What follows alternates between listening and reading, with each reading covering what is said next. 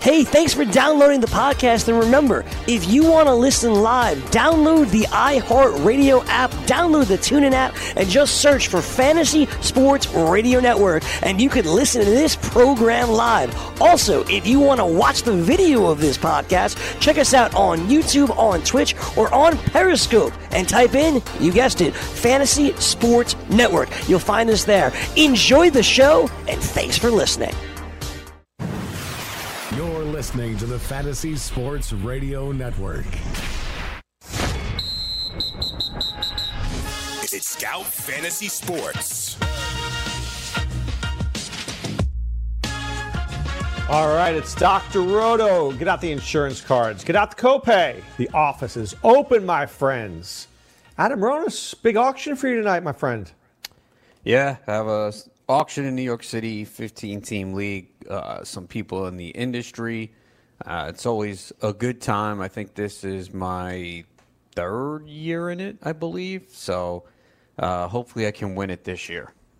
Let's do a little auction strategy for people today. So, one of the things that I like to do in an auction is I like to place my players in tiers. So, I'll have, let's say, you know, five shortstops in tier one, 10 shortstops in tier two, another 10 in tier three. And as the, as the auction goes, I just cross names off my list in the tiers. And I, it make, it helps me know when I want to take a guy more because I'll go like, well, there's only one more guy left in this tier. So I have to act now. Yeah, everyone has their different ways to do it. Uh, I kind of do it in a couple different ways, but in this league last year, I just kind of winged it and kind of went for values. And, you know, I know other people like to have like a complete sheet with like, okay, well, I want one of these $35 outfield. And if I don't get them, then I'll allocate five bucks to another area. So I think you need to find what works for you. So I'd say it worked pretty well for me last year. I mean, I didn't win the league. I came out a little light in steals, but I did make a trade during the season to help get me into the money. I traded uh, for Max Scherzer, giving up Joey Gallo and Khris Davis the A's. So that helped me get into third place and, and cash. So uh, I just think you need to find what's comfortable for you. Uh, I never use software. I don't even use software in a snake draft. I know some people like to do it, but uh, it's not my style. I don't know. Maybe if I tried it one day, it might work, but I, am not into it. So I, I, think software is somewhat easier in an auction because you want to know how much people have. And I mean, I don't use software either. I'm very old school, but I, I have seen people use it, and you know, they always know what what teams need and what teams have numbers wise. So I, I guess it makes sense for people. I think it's in an auction, you just kind of have to focus on your team. It's different in a snake draft because if you're picking at the end, yeah, you want to see what the teams around you need because it makes sense. It, it can help you strategize and what you want to pick. But an auction moves so fast that I don't know why you're kind of worried about what everyone else is doing. You really need to focus on your team, and uh, you know it takes a lot of ability to hone in on what you're doing. Uh, I, I, think it's difficult to kind of focus on what everyone else is doing. Hopefully, you have a situation where the money is some somewhere where you can see, where you can glance up. But obviously, in this situation, unless someone has a Google document, you know, I won't know. So uh, I kind of just worry about what I'm doing. But that's something that I have to tell you, I do watch the money very closely in a draft because I need to know, especially at the end of the draft, when we all get to that, you know, 20, 30 dollars. I want to know how much I have versus everybody else because that's a time where you bid two, I bid three, you bid four, I bid five, and I need to know how, how I, I, think it's very, very important to keep track of everybody's money as especially when you get to that the, the end game of a draft.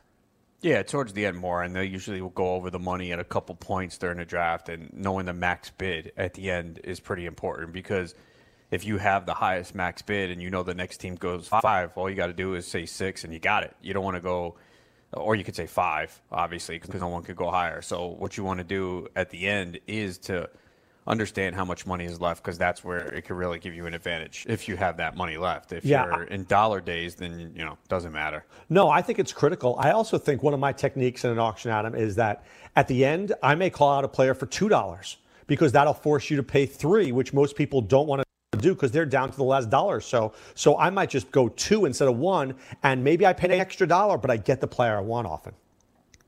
Yeah, and uh, especially at the end, it's where it matters. Yeah, it does matter that way. So in terms of throwing people out at auction, I tend, at least in the beginning part of the draft, to throw out players I don't want because I'm trying to get money off the table. Do you think like that? Do you when when it goes around, are you how many times out of ten are you throwing out a player you want versus a player you don't want? Uh, 50, 60% of the time. I, I think you don't want to kind of give away your hand. And I think people will uh, be able to see that at a certain point. Like, okay, well, he's just throwing out guys he doesn't want because you're not bidding on them. So I'll mix it up. Uh, obviously, you do want to see some money off the table early, especially if it's players you don't want. But there are going to be a lot of big names usually come out early. So I got to think that you're somewhat interested in at least half of those players. No, that's true. I also think there, there's sweet spots in an auction. Sometimes it's at the very beginning. You can get value sometimes at the very beginning. Mike Trout, 42, you take him, and then all of a sudden you see guys like uh, Paul Goldschmidt going for 44. I think people have to find that sweet spot in a draft, Adam, where there are values to be had. Yeah, and it seems like people are, at least some auctions I see, are afraid to spend early, and that's what happened last year. It was able to get Mike Trout in the NFBC auction at a reasonable price. Uh, he was one of the first players off the board, and uh, the bidding wasn't as high as I thought, and was able to get him. So uh, I think that is something that you have to do sometimes. Bid aggressive early, uh, and then you'll look back and you're like, "Wow, uh, that was kind of a bargain." I remember in this league last year, Jose Altuve went extremely high. I was just stunned; I couldn't believe it.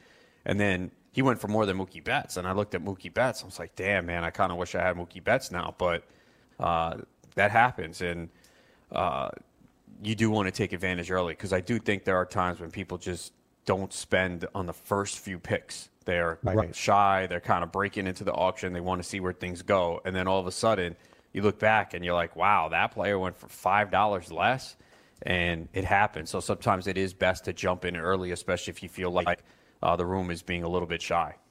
Now, I want to talk to people out there about the following. Imagine there's three players left that you like you can't wait to the third player because if you wait to that third player, that third player is going to cost you a lot of money. So if there's three players I like, sometimes I will bid most heavily on the first name called because I, will, I think I can get that guy more cheaply because everybody out there knows those are the three names. And if you wait to that third name, it could cost you $10 more than the first name, Adam. Uh, I mean, I don't know. You don't have to. You don't have to bid on that third player then if it's too high. I know, but a lot of times there'll be three guys, and I, have encountered this in, over the years. There's three guys you like. If you wait for that third guy, he costs you more because you waited. And I think a lot of people wait and wait and wait, and that's why they fail at an auction. Well, you don't have to get any of them if it's that but way. you want, but obviously, but you want one of them, right? You you know that you want one of those three guys. I'm suggesting to people out there, don't wait. Get the first guy out there. If if, if that guy's if the first name gets called, be aggressive on that one and don't wait. Uh, I mean, I don't know. That's kind of a general a general example there. So, you know, I, I don't know if you have to do it that way because the third guy actually can maybe goes cheaper sometimes too. So. I've, I've never seen that happen, honestly, in all the years. And I've been doing auctions, dude, for a very long time. I've never seen that third guy become cheaper because by that time, everybody out there in the room is now locked in on those guys. Like, oh, this is, and inevitably somebody in my in an auction will go, oh, this is the last uh, good shortstop out there. And then all of a sudden, people get radar and they become interested. So I don't look at it like that because I'll always say, all right, well, okay, maybe that tier is the last shortstop. If it's still going to go above budget, I, I, don't worry about it. I'll find someone from the next year. So I, I don't really worry about it. I guess that's true. I mean, I, I find that I'm willing to pay a dollar or two more for somebody I like. And I think that is a big problem at auctions. You know, we get to the Larry Schechters of the world who are fabulous players, but he won't bid a dollar more than a guy at his value. And sometimes I don't think you have that luxury. Sometimes I think you got to get a player. Yeah, I'm fine with going a little above value, uh, depending on where we're at in the auction and how much money is left. Uh, sometimes you have to do it. Ideally, you don't want to do it, but an auction is never going to work out exactly the way you want it. So, if you feel like okay, this player is worth it and it is a little above my values, but you really want that player because you expect his numbers to be there at the end of the year, then yeah, I won't be afraid to go an extra buck or two. Is there ever a time that you can remember that you've gotten into a bidding war that you actually regretted in an auction? Um, nothing stands out. Uh, I'm sure it has happened, but you know, it's tough to remember with all the auctions. It's a blur, and one sport goes into the other, so kind of forget. Yeah, no, I mean, I, have had I, we've had some battles in my leagues over the years with players, and it, it's usually like there's one last running back left in my football auction league, and people are bidding crazy dollars on this guy because he's the last, you know, starter. So I don't know, just things I've learned over the years for people. I, I want people to strike early at an auction. I think there's definite values to be had because nowadays everybody knows that sleeper at the end. There are very few sleepers that go for a dollar at the end of auctions these days, Adam. Yeah, I mean, there's more obviously in mixed leagues. Uh, you're going to find a lot of good players for a dollar, uh, especially in 12 team leagues. Uh, 12 team leagues, you should just spend a ton of money. Uh, 15 team leagues, a little bit different. Uh, but you, I think you do want to try and spend that money because what happens is, you know, a lot of people want the hammer. They want to have the most money left, which is nice. But at the same time, uh, you're going to be battling with other people for the mid tier players who are going to go above cost and you're going to be forced to pay more for them just because you're sitting there and you go, wow, I got all this money left and you know, top 60 players are off the board, so I, I got to get this guy now, and then you overspend. So that's why it is sometimes beneficial to come out early, take those shots, and, and get those superstar players. Do you think there's ever a time where people bid on a couple of guys early and then they're like, so let's say they came in the auction with $100 and now all of a sudden they just spent, you know, 70 or not I said that's pretty much, they spent 50 and all of a sudden they stopped bidding because they're they were afraid that they were too aggressive. Do you, do you ever see that happen? Uh, i mean it happens just because they realize that they don't have much to spend. I mean they can't really go bidding high on players. I mean you, you see it happen in the stars and scrubs. I mean Shawn Childs does it all the time. Yeah, I just there's no way you could ever get me to buy into a stars and scrubs strategy. I just won't do it. I mean, I could literally do 100 auctions Adam, I, I don't think I'm capable of doing a Stars and Scrubs auction. I think it can work in mixed leagues uh, just because there's so many good players. Uh, obviously, AL, NL only, I think, is a little bit more difficult because if one or two of those guys get hurt, you're in trouble. I mean, so it's really basically tournament GPP style DFS. You're either going to win big or you're going to go home early. Uh, I think in a mixed league it's more viable, especially 12 team league, because there's just so many good, viable $1 players that you can get it done. So if you were in my Tout Wars head to head 12 team league, you'd go Stars and Scrubs?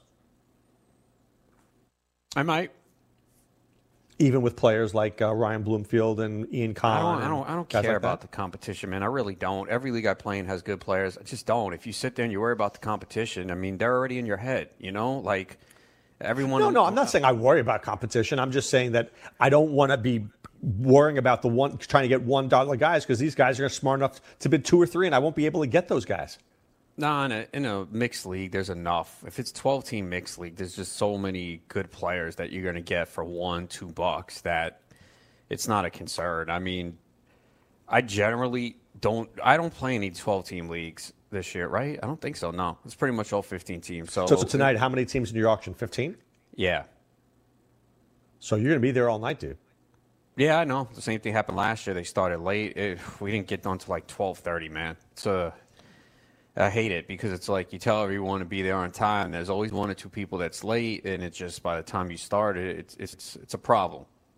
And you got to take a couple of breaks, right? And then you know you the bathroom breaks. And now, do you guys have a reserve draft at any point at the end, or is it just straight 260 for your lineup? Uh, it's 260, 23 players. Then I think it's five res- reserve rounds. They they did it by email two years ago. Last year they said, "Nah, let's just do it here, get it done." So, I guess because especially with the season starting on Wednesday, and is that in, probably, is that in snake order? Is that in snake yeah. order? Those five rounds? Okay. Yeah, it's the order of where you finished last year. So I finished third, so I have the third pick. We had that in one of my auctions, my uh, home league that just ended this year. We had, you know, 260 for 24 players, and then we had an 11 round snake draft. And that was brutal because I would say somewhere about around seven or eight people just naming guys who'd already been taken the dra- in the in the auction. It was like taken, taken, pay attention. Yeah, taken. that's the worst part, man. That's why I don't understand. Like, and I never want to be in that spot. That's why I always have my rankings and I just cross off names. So this way I know who's there. I don't understand why people can't do that. No, it's ridiculous. Let's just say they'll be like, uh, they'll throw out a name, Eloy Jimenez. Uh, dude, he was taken in the draft. Did you really think he was going to be around in the ninth round of the reserve draft? I mean, I don't get people sometimes, Ronis. You know what troubles me? People come into an auction and a bunch of friends, and they like they walk in with a 12 pack. Seriously? Are you ever going to walk in with a 12 pack while you while you're doing your auction? No, but I did get hammered one year, man, doing that flex draft, man, and I actually won it. And Did it was yeah, it was open bar, and there was like Ciroc there, so I'm not gonna turn it down. And I drink it straight on the rocks, and I was. I was hammered, and I'm like, "What is wrong with me?" Because I never do a draft like that. Because you know that's business to me. I want to focus, even if there's no money. And that league was just like bragging rights. And I remember too, uh, that was when we had the FNTSY cameras. I think Mayo was there. They're like, "Oh, we want to talk to you camera." I said, "I'm hammered." They're like, "Great, even better. Come on." And I was like, "Oh boy." so, uh, but uh, yeah, I wanted to win in the league, and I think actually at that time, I had a girlfriend there. We were going to the Met game after, and she was kind of mad at me for groping her on the train. But hey, that was the blame it on the alcohol. Yeah, exactly. It's not perfect. But I'll, dude, when we were in Vegas, I never drink during a draft ever. It's like my one thing that I think I, I- I just don't do it. I'm, I'm, I don't. Even, I don't even want to eat during a draft. I don't like losing focus. Oh, I, I need to be eating on the- hyper focused. I had to eat. I think la- I was really hungry in this draft. I think it was during the draft. I was waiting and waiting. I'm like, oh, I can't. I need food. So my plan is tonight is uh, hopefully get in there a little early, get something to eat. So this way I don't have to eat during the draft, and you know, I can eat when I come home or whatever. You know, I might have a drink or two, but I'm not getting hammered. Not for an auction, man. I need to focus. I need to think. It's a lot of mental fortitude that you need. It's grueling, and you know you feel like you came out of a boxing fight when you're done. So if I feel like that, if I feel like that, that means the job was done. So you know I got an auction tonight, NFBC auction on Sunday, my home league auction a week from Sunday, and then I think maybe two snake drafts in between. So. Uh, ready to go. It's crunch time, and uh, season's about to start.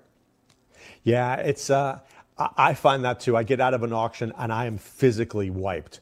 I'm like, I just need to just sit down. I can't think. And then people always go, "Hey, what do you think of my team?" I'm like, I haven't even looked at your team, dude. I just haven't. I mean, I've been so locked in on my team, I could care less about your team. And I don't even know. It takes me a couple days to process after an auction. You know, I, I feel like I'm on overdrive, especially like you know when we're in Vegas and I'm just drafting, drafting, drafting, and then I'll look at it maybe on the flight home. I can I can process it. But sometimes I'm locked in for that draft, and then I know with you here, you're you're drafting what three, four times in the next three days. Yeah, what is it? Uh, I got three drafts in the next six days, five days, something like that. Yeah, Thursday, Sunday, Tuesday. Thursday, Sunday, Tuesday. What's the Sunday draft again? NFBC, NFBC auction, yeah. with uh, the Fan Addict. Yes. And what's Tuesday? Uh, Granite, the GST Granite Street Tavern League uh, for our boy Chris Vaccaro, his bar. We're doing a 15 team league. We used to do it at the bar, but this year it's being done online. Who are, some big names in that league? Modica. Uh, he's not in that league. Actually, Modica's in my auction in the NFBC on Sunday. Oh, who's in your auction league? Do you know your teams? For which In league? that, yeah, the auction one. The NFBC? Yeah, is that some big people in Uh, that one? Matt Modica's in it. Andy Saxton, uh, Dave Einhorn, who's a billionaire. Yeah, he's good. He tried to. Uh, he's, I don't know. He wasn't good last year. Just because you're a billionaire, I guess, doesn't make you good. no, it right? doesn't. All right. We're going to discuss more auction strategy, how to win at your auction, how to win in fantasy baseball. We'll talk a little fantasy football later. We're Scout Fantasy Sports. We'll be back right after this.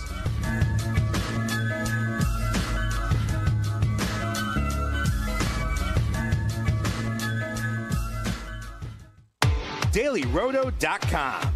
Learn from the game's best DFS players. We don't just give you premier advice, we play every day.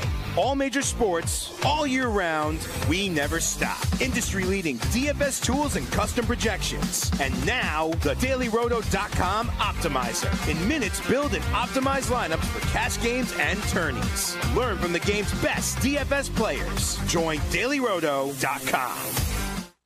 Hi, my name is Lily. My mom and dad used to fight about money all the time. Then one day, I heard them talking about this guy, some uncle I never knew called Uncle Sam. Well, they say this Uncle Sam guy wanted them to pay him like a gazillion dollars, and they didn't have a gazillion dollars. So they called this company they heard on the radio called the Tax Doctor. And the Tax Doctor worked with Uncle Sam's people. I think they're called the IRS. And they are able to work it out so my mom and dad didn't have to pay Uncle Sam very much money at all. So now mom and dad are happy, and I'm happy too. Thanks, Tax Doctor. If you owe $10,000 or more to the IRS or state, call now and pay less. 800 215 1727. 800 215 1727. That's 800 215 1727. Rain dance! Make it rain. The Giants' offensive line over the last couple of years has been a dumpster fire. So if you're going to go with Eli Manning or a young kid, what you need to do is be able to protect him. They signed Nate Solder last year as a big money free agent. They drafted the kid Will Hernandez out of UTEP. They trade now for Zeitler. That is three starting offensive linemen that they do in fact have. The six and the 17 picks should turn into starters. Weekdays, 6 to 9 a.m. Eastern on the Fantasy Sports Network and on your popular podcast providers.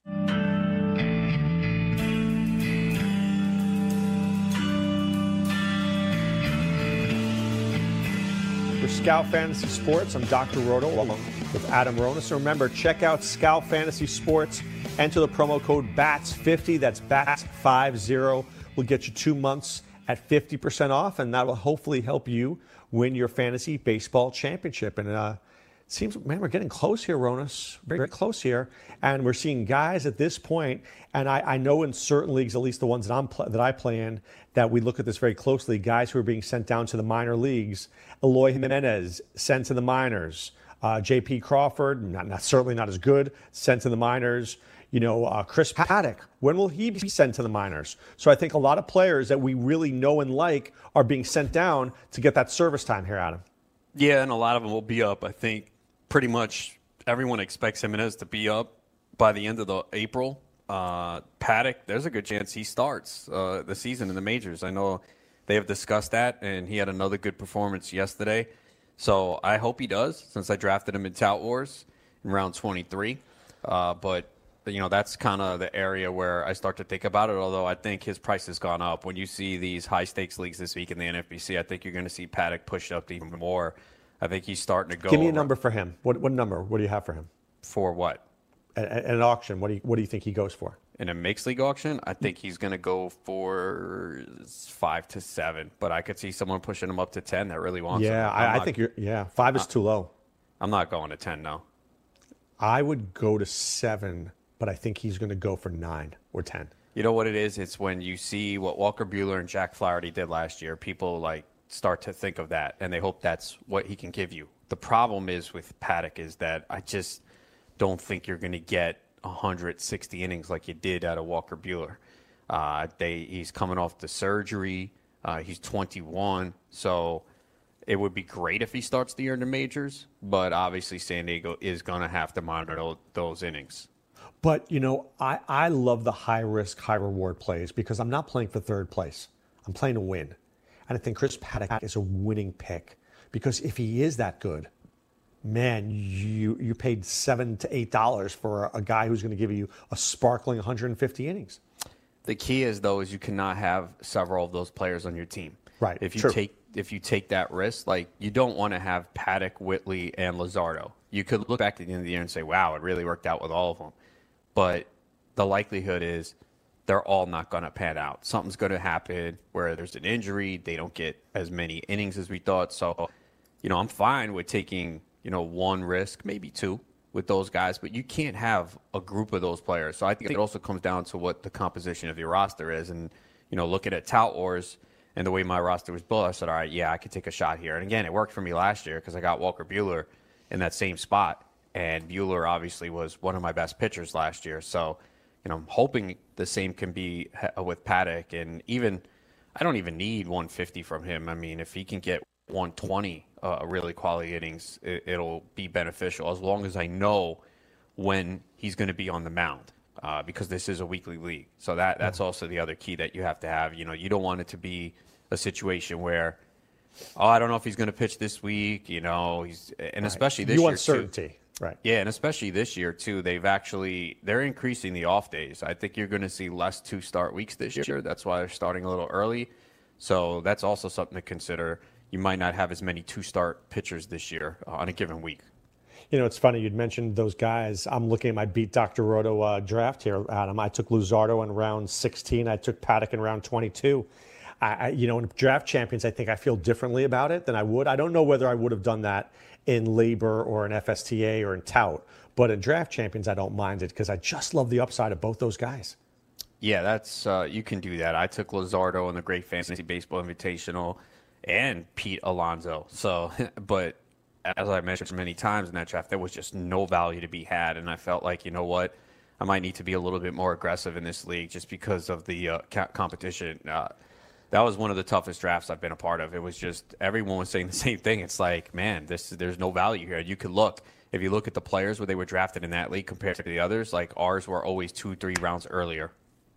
Right. No, and look, every draft is different. Some drafts are easier, some drafts are harder. Tonight you're going to be happy maybe, and, and then on Friday or, on Sunday you, you, may not be because there there are better players in there. It's it, it varies. I think in in baseball, I try to find guys that I like and I try to get them in as, in as, many places as I can. You know, a lot like Patrick Mahomes. I had him in almost 90% of my leagues.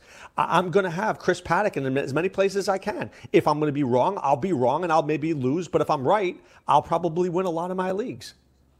Yeah, I mean, last year actually in the NFBC, I was actually pretty pleased with the draft they came out of. Even basically punting saves. Really didn't have, uh, didn't spend much on closers and you know, took a shot in the reserve rounds. Uh, Keone Kela worked out before he got traded. But then, then, you know, I thought Hirano would close for Arizona. That didn't work out. I thought Dominic Leone had a shot for the Cardinals, took him in reserve round. That didn't work out. But was able to get a guy like Matt Chapman, who I liked a lot, I liked a lot last year. Got him for a buck. Um, and got Trevor Bauer, Mike Clevinger. So was able to get a lot of guys I wanted. The problem is the the ace that I paid up for was Yu Darvish. So that was a problem. Mm. I always like to see the NFBC guys because, and you know this from Vegas, guys get pushed up at the draft out of nowhere. Like Mike Clevinger was starting to fly Ronis at the end. He was flying in drafts in Vegas because these guys, these these high stakes players, they don't worry about ADPs. They get the guy they want. I don't. Have you heard any names this year of guys who are flying up boards? Yeah, I think a lot of those young players are flying up. I think you're seeing uh, Byron Buxton fly up. Uh, he did cool off, but then he hit another home run yesterday. Uh, and then I think you're going to see some of these pitchers pushed up as well, with uh, Luis Severino having these question marks, Andrew Heaney dealing with uh, left elbow inflammation. Uh, I think you're and you know Carlos Martinez going down. You might see the pitchers pushed up, especially I think in the the Ultimate League uh, tomorrow with the five thousand dollar buy-in. I think you're going to see pitchers pushed up there a little bit. So, who are the players? Do you know some of the teams in the five thousand dollars? I mean, are, they, are do you consider them top of the line players, or are they just guys with a lot of money who like to have fun? No, there's several of them that are in there that are good. I mean, uh, I spoke to uh, Mike the Mouth the other day, Mike Masato, who runs it. Uh, it's he kind of put this together years ago. Uh, it's kind of has a home league feel. There's no overall. It's just a standalone and you know I'm I've been the facilitator there for a few years, so they don't even know their draft picks ahead of time. So he has a bucket of baseballs with a person's name on it, and I pull out the name. So the first one I'll pull out, I tell who it is, and they go and they pick their spot. So that's the other thing is you know a lot of times you know your draft spot ahead of time. These so Brooks don't. Robinson is the, is the baseball, and then Brooks Robinson is the third pick, something like that. Right. I'll, whoever okay. name I pull out, and I'll say, okay, okay uh, you know, Matt Modica's in it. So say, all right, Matt, uh, you got the first, what do you want to pick? You know, he's going to take one. Oh, oh, so, okay. I'm, I'm different. Right, so it's the names of the actual people the in the draft the players, on the baseball. Yeah, I pull the okay, names I, out, okay. and then the, they, you know, the first name I pull out, they get first crack of anything. So you know he's going to take one, and I pull out the next gotcha. name, and I'm sure he'll take two. So I was yeah, in a football no, league once, Ronis, where they used to use football cards, and depending on the card you picked, right? So let's say you picked Roger Staubach Roger Staubach was the eighth pick. So if you got to you got to choose your card, and the card was the spot. If that makes any sense. Okay. And you didn't know. Yeah. There's different there's different uh, different ways to do it, but uh, yeah, it's you know he makes it feel like a home league. Gives out some you know like little packages and gifts, T-shirts and stuff, and uh, yeah, there's a few there's some good players in there. I think actually this year he said is the first year that they actually have quite a bit of turnover. Usually there's a waiting list, and they really haven't had much.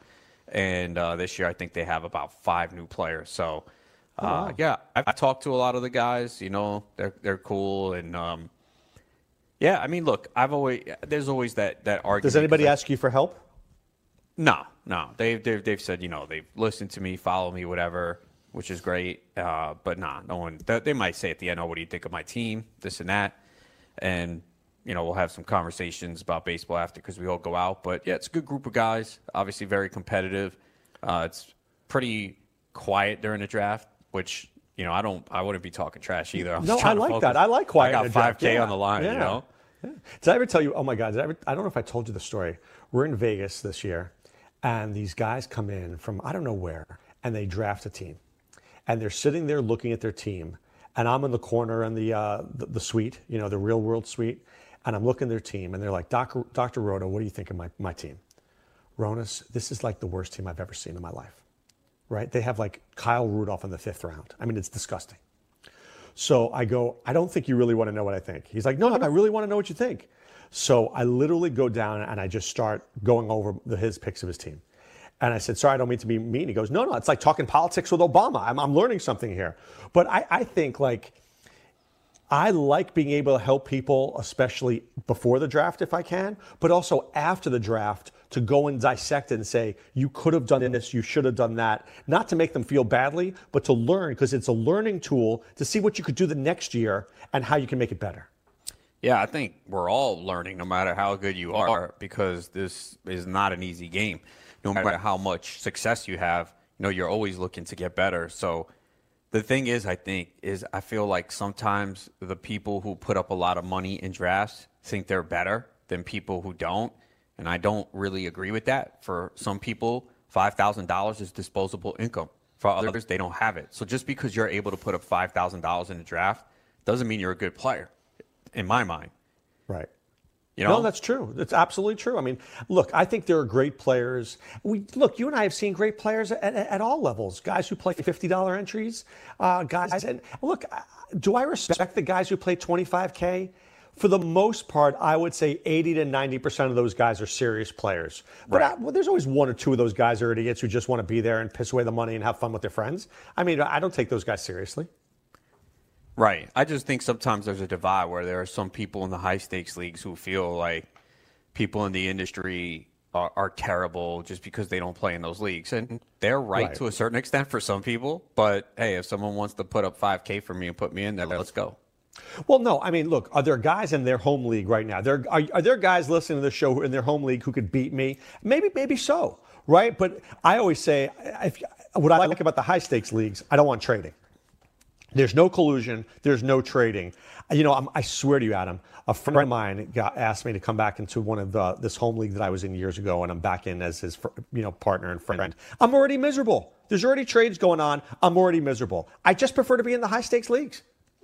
Yeah, I like uh, like everything. I like a variety. So my home league is a keeper league, so we have trading.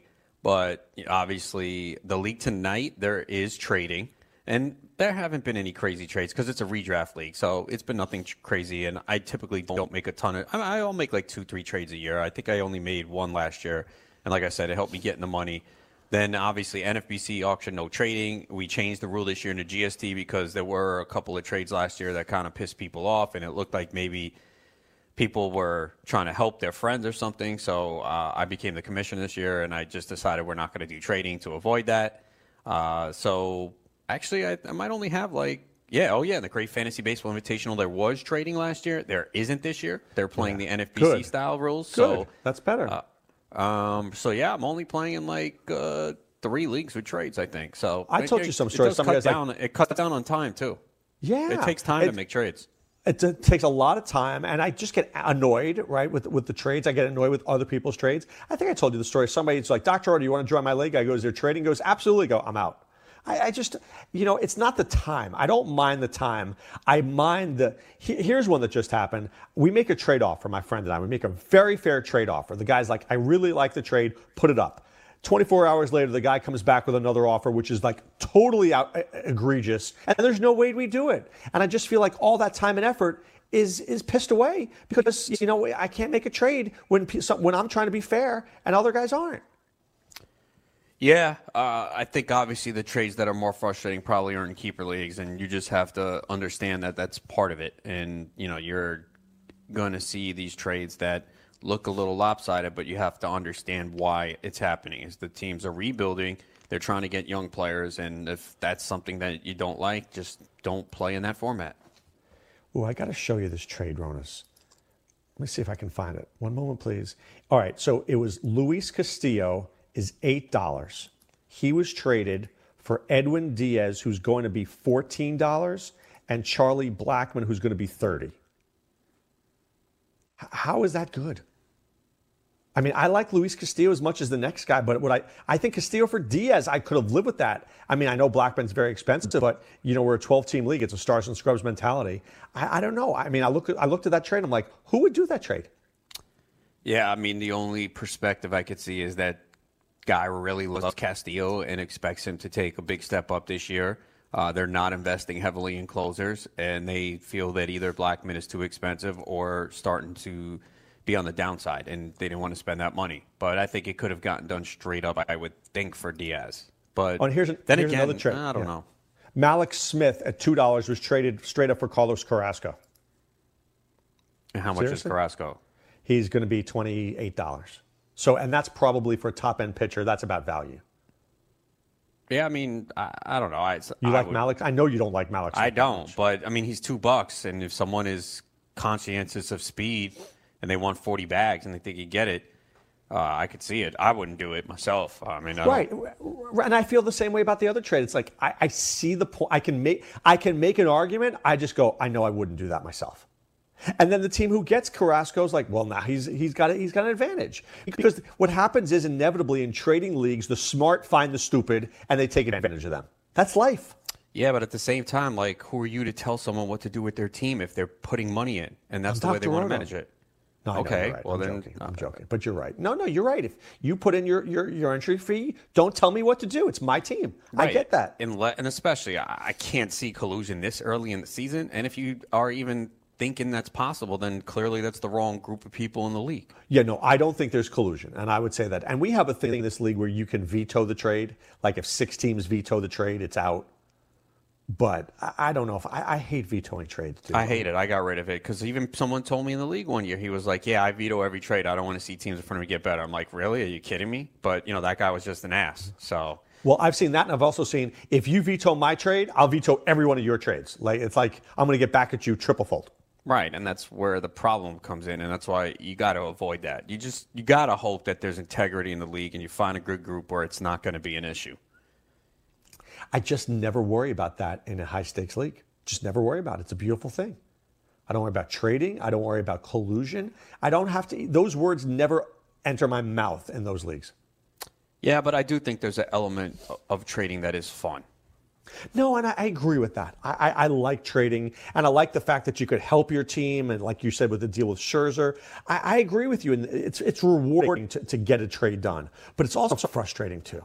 Oh, I forgot. I'm in Tout Wars. We do trades there, so there's another league with trades. Although in that league, I might make one or two trades a year. I, I'm not a heavy trader in that in that league. There were very few trades in my tout, maybe like three. Jake likes to make trades, even though his trade offers are bad, dude. Bad. Ooh. Yeah.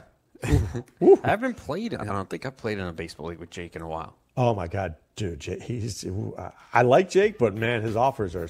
He's like offering you seven guys for the one great guy. Like, dude, why do I want any of these guys? They stink. Yeah, that's that's true. Yeah, I hate that. All right, when we come back, we'll turn it to a little fantasy football. We'll see what's going on there, who's been signed, who still needs to be signed. We're Scout Fantasy Sports, Dr. Roto, along with Adam Ronis, and we'll be back right after this.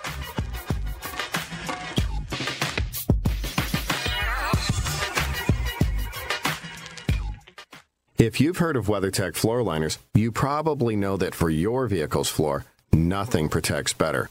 But what about protection for the rest of your car or truck? I'm David MacNeil, founder of WeatherTech. Besides our floor liners, we design, engineer, and manufacture a wide range of automotive accessories right here in America. And just like our floor liners, everything is done to the highest standards possible. We understand what kind of investment owning a vehicle can be, so we do everything possible to help you protect it. We don't take shortcuts, and we never make concessions when it comes to quality. For everything from cargo liners to cleaning and detailing supplies to mud flaps and car covers, the one place you need to go is WeatherTech.com. So if you are familiar with our floor liners, just imagine how well the rest of our products will work for you. Learn more about our full line of automotive accessories at WeatherTech.com or call 1 800 CarMats. WeatherTech.com, proudly made in America. Maurice Allen, 2015 2016 European Long Drive Tour Champion, 2017 World Number One. Me personally, I keep my game face on me all the time. Especially coming out of the bunker, leaving the range, or even leaving the course. What's your story? Go to GameFaceGrooming.com for all your athletic facial wipes and body cleansing needs. The morning after. Eli gets money for life for winning two Super Bowls. I just got to laugh at that when I saw, oh, Eli gets another $5 million bonus. Meanwhile, Odell's on the way to Cleveland. Unfortunately, his skills, you couldn't tell if they were there, if they weren't there around contract time, so they were kind of put in this impossible situation. I would almost rather Eli's skills lose it three years ago, and we'd have never been in this position where you had to give him that contract. Weekdays, 9 a.m. Eastern on FNTSY Radio and on your popular podcast providers. Gave you fair warning, beware. All right, we're back. We're Scout Fantasy Sports. Dr. Roto here, along with Adam Ronis, and we're not here tomorrow, guys. Don't miss us too much. Got some a lot of baseball drafts on this uh, this channel, so keep it here all throughout the weekend. The NFBC drafts will be here, and hopefully you learn a lot of those drafts. And Ronis will be back Monday to dissect my Tout Wars draft, your uh, your draft on Sunday. A lot, of a lot of lot of discussions here of drafts. Definitely, and you know think it'll help people uh, kind of get our thought process and how we built our teams. Obviously, a lot of people do have drafts this weekend, but I also think a lot of people will have drafts during the weekend. You know, just because the season begins Wednesday at 5:30 a.m. Eastern in Japan, you know, you could still have your drafts afterward. And we know in years past, a lot of people have AL and NL lead their drafts like a week or two into the season. Like I've seen that quite often. Oh yeah, yeah, for sure. I, I, one of my friends has his draft literally the first Sunday of the season or something like that after the season starts. So I guess by that point you know everything. You know who's up, you know who's not. So um, we'll keep it right here for that. So a little NFL news. John Elway, I believe, is delusional. Adam, delusional. He says that 34-year-old Joe Flacco is just getting into his prime. Yeah, I guess uh, he hasn't really watched much recently uh, for sure, but we've talked about Elway and the inability to evaluate the quarterback position well, and uh, I don't think this was really a, a, good pickup for them. And he's been one of the worst quarterbacks in the league for the last few years. The offensive line there has some questions. He's not a mobile quarterback, so he's very erratic, very inconsistent. So uh, I disagree with them, but uh, hopefully it works out for Mr. Elway. All right. Uh, Mary Kay Cabot says the Browns are still shopping Duke Johnson. I didn't understand the Duke Johnson signing last year. I guess I like it a little bit, but not not with Kareem Hunt there. You don't need Duke Johnson if Kareem Hunt's there. We discussed that. But I mean, I don't think I want to trade him yet until I know what's happening with Kareem Hunt. Yeah, I think that would be the wise thing. Wait, wait it out. The problem is they might not get word on that suspension for a bit. So maybe that's their concern is that they're not going to know. But if Hunt is obviously missing more than half the year, then obviously it makes sense to keep Duke Johnson. Uh, but if Hunt is not going to miss much time, which for me is difficult to see, uh, I think he's got to miss at least half the year. Uh, Duke does uh, diminish in his role, and then also, you know, with Beckham and Landry and Njoku, you know, there's just not enough targets and not enough uh, ways to use them. Right. No, that I absolutely agree with. I don't think there's any you could go draft a guy and, and in the sixth round because and that probably be more useful because you're right i think with all those receivers now duke was getting what five six targets a game he'd be lucky to get two yeah it's just uh, too many mouths to feed there now yeah all right the uh, i didn't get this one the 49ers pay tevin coleman what appeared to be 10 mil, but it looks like it's going to be 8.5 mil. You know, we talked about Coleman yesterday on the show. Uh, we both don't really like him very much, but I, the 49ers makes no sense to me. You have Jerick McKinnon, you have Matt Breida. Why do I need Tevin Coleman there? Well, Shanahan uh, got the best out of him and is familiar with him, so maybe he feels like he can bring him back and get him back to the level that we saw a couple years ago. And I don't know if McKinnon is going to be on this team. Uh, I think there's why not? I, I think they feel like that maybe they're concerned with the injury. Maybe they don't feel he's a feature back, but I think there's a chance that he could get cut because they don't owe him a ton of money. So that's something to keep an eye on. Look, I liked I liked him when he was I liked him in Minnesota. I didn't think he deserved all that money for San Francisco, but I was very willing to draft him because I think he was in a good spot. That said, I don't think he deserves to get cut. That seems to make no sense to me. Uh, I think they have they have that option now. So, but then again, they didn't spend a lot of money, so maybe they keep both. Uh, but then what do you do with Breida? I don't know. I mean, it's going to be a, a committee, I think, for fantasy, and which is not ideal. All right, your boy Tavon Austin has been re-signed by the Cowboys. Um, he he didn't. What, what, do you realize he was like the eighth pick in the draft at one time? Yes, I do. and then once the Rams got rid of him, and uh, you know they they couldn't figure out how to use him there, I'm like, great. Now he comes to Dallas. We're gonna really figure it out. And I remember What? when they were saying, yeah, we're gonna get him like uh, 15, 18 touches game. I was like, yeah, okay, sure. Had- well, Jeff Fisher had- couldn't figure it out. Yeah, well, he can't figure out a lot of things. Uh, but McVay McVay got rid of him too. Yeah, when McVay can't figure it out, you know you suck because that guy can figure most anything out, except how to coach against the Patriots in the Super Bowl. Yeah, there was a lot of McVay love, and uh, let's see if he can uh, get it back because it, the train kind of fell off the track there. Do you? Do you? I kind of worry about the Rams this year. I think Goff was disgusting in the Super Bowl. I think the Rams were terrible. I mean, that was the, one of the worst coach games I've ever seen in my life. I mean, all all credit to the Patriots, but man, the Rams stunk. Yeah, they have some issues on the offensive line too. Uh, they're going to lose some guys. Uh, you have to worry about Goff's ability to bounce back. So yeah, I mean that's the thing is a lot of people are like, oh, okay, well they got to the Super Bowl, they'll get back next year. It doesn't happen like that unless you're the Patriots, man. I mean, look what happened to the Eagles. Now, give them credit; they somehow managed to get their way in the playoffs and actually won a playoff game, but it was bleak for a while. Just a lot of things went wrong. So it's not easy to get back there. We've seen it so many teams the last, you know, five to ten years. You find out how difficult it is to repeat that success the next year. And Rams might find that out. Well, here's one of the reasons why the Patriots just seem to get there. It's uh, the NFL Network is reporting the Patriots are interested in Golden Tate.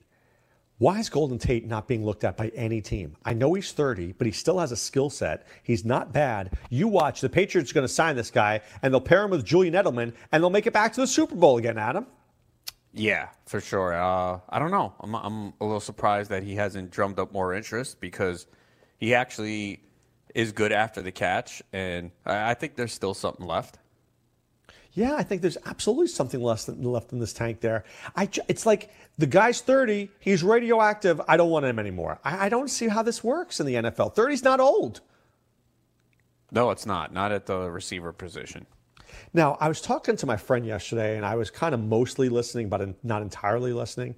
He gave me some stat like if you look at picks that the New York Giants have made over the last, what, five years, almost none of those guys are still with the team from the draft picks. Did you hear yeah, that? that's that's not good. No, I haven't looked at it. Uh, I think sometimes though, for a lot of teams, you could say that. Uh, I think a lot. I think a No, but the Cowboys are great drafters.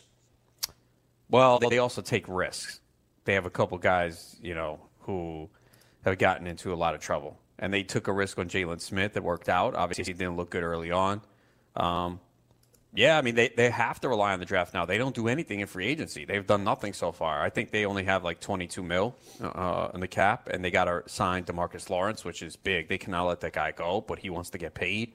They're going to have to pay Dak soon, so they just don't have a lot of cap room. They have to be good in the draft. But yeah, they've they've done a good job of, of getting some talent in the draft, especially on the defensive side of the football.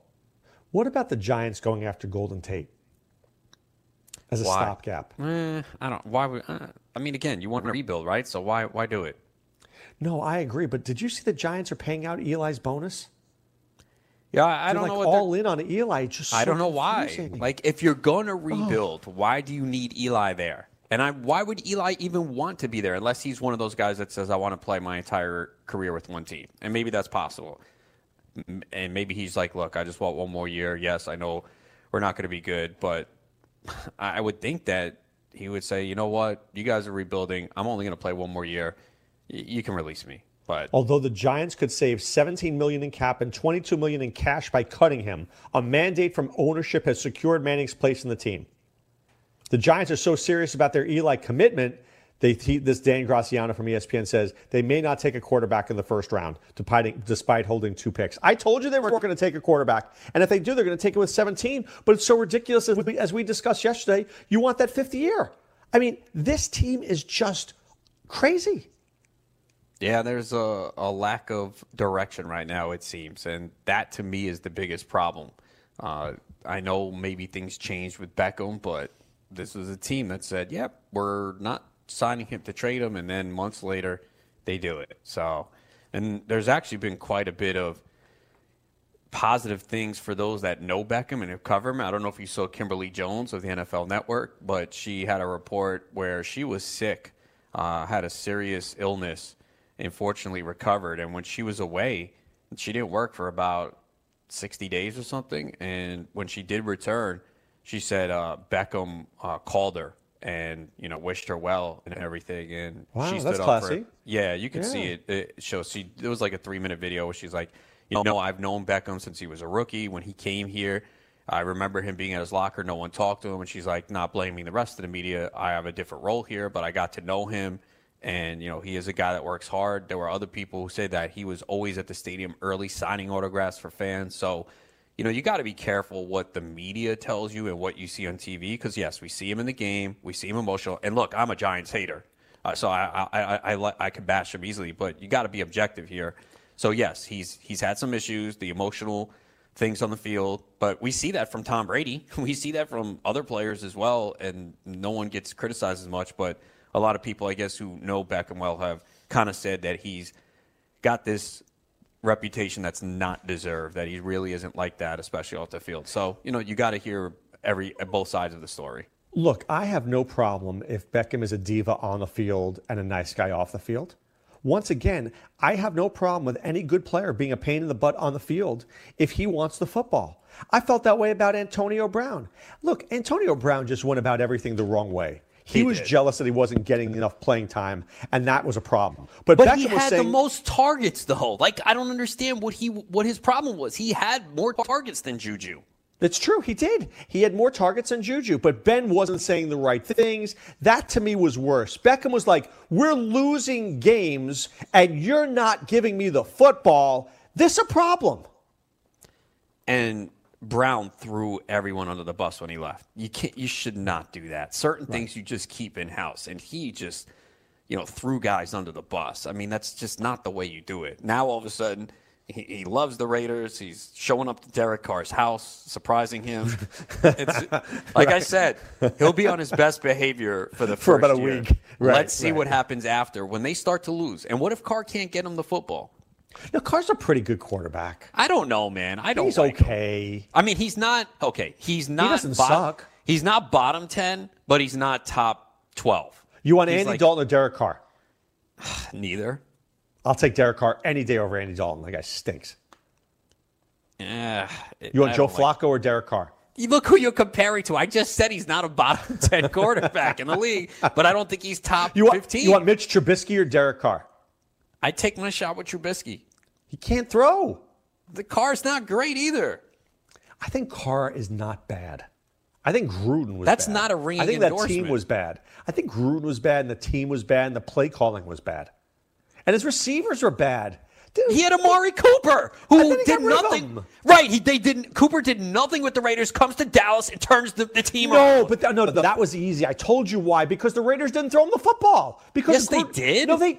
Adam, please. I'm. Okay, wait a you. second. No, Doc, you are contradicting yourself. You cannot sit here and tell me Derek Carr's a good quarterback when he did nothing with Amari Cooper. Cooper goes with Dak, and Cooper goes off. So I how is Derek Carr a good quarterback? I'm not blaming Carr. I'm blaming the offensive coordinator and Gruden because Gruden ran in and started to run the football. so They- Gruden is still ran. there. So And what going to be different this year? No, well, I think Gruden last year to me was one of the worst play callers I've ever seen in my life. It was like he wanted to be a running a run first football team where he had nobody to run the football. And then he didn't throw the ball enough. And then Cooper, when you don't throw him the football, he's disinterested.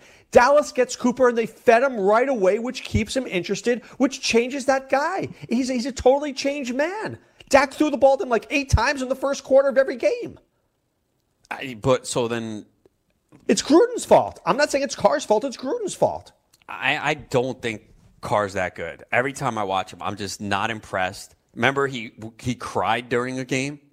Because he's so passionate, Ronis. No, he's not. I'm passionate. I don't cry. I'll get angry, but I'm not going to cry during a game.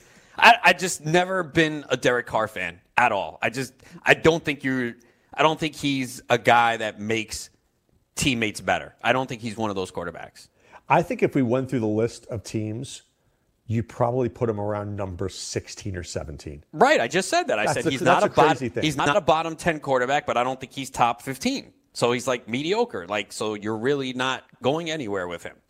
No, it's true. I mean, that's. I feel that, that. I thought the Andy Dalton comparison was fair. Andy, Dalton, you don't think anything with Andy Dalton either. Stinks. Is that more is that more Marvin Lewis too? No, I think it's Andy Dalton, man. He has. He's got players around him, and they cannot figure out a way to get these guys open. I mean, Carr's had one good season in the NFL. Really. Just one. The But they have 28 bad talent. Their talent level stinks. I mean, they had Cooper for a bit.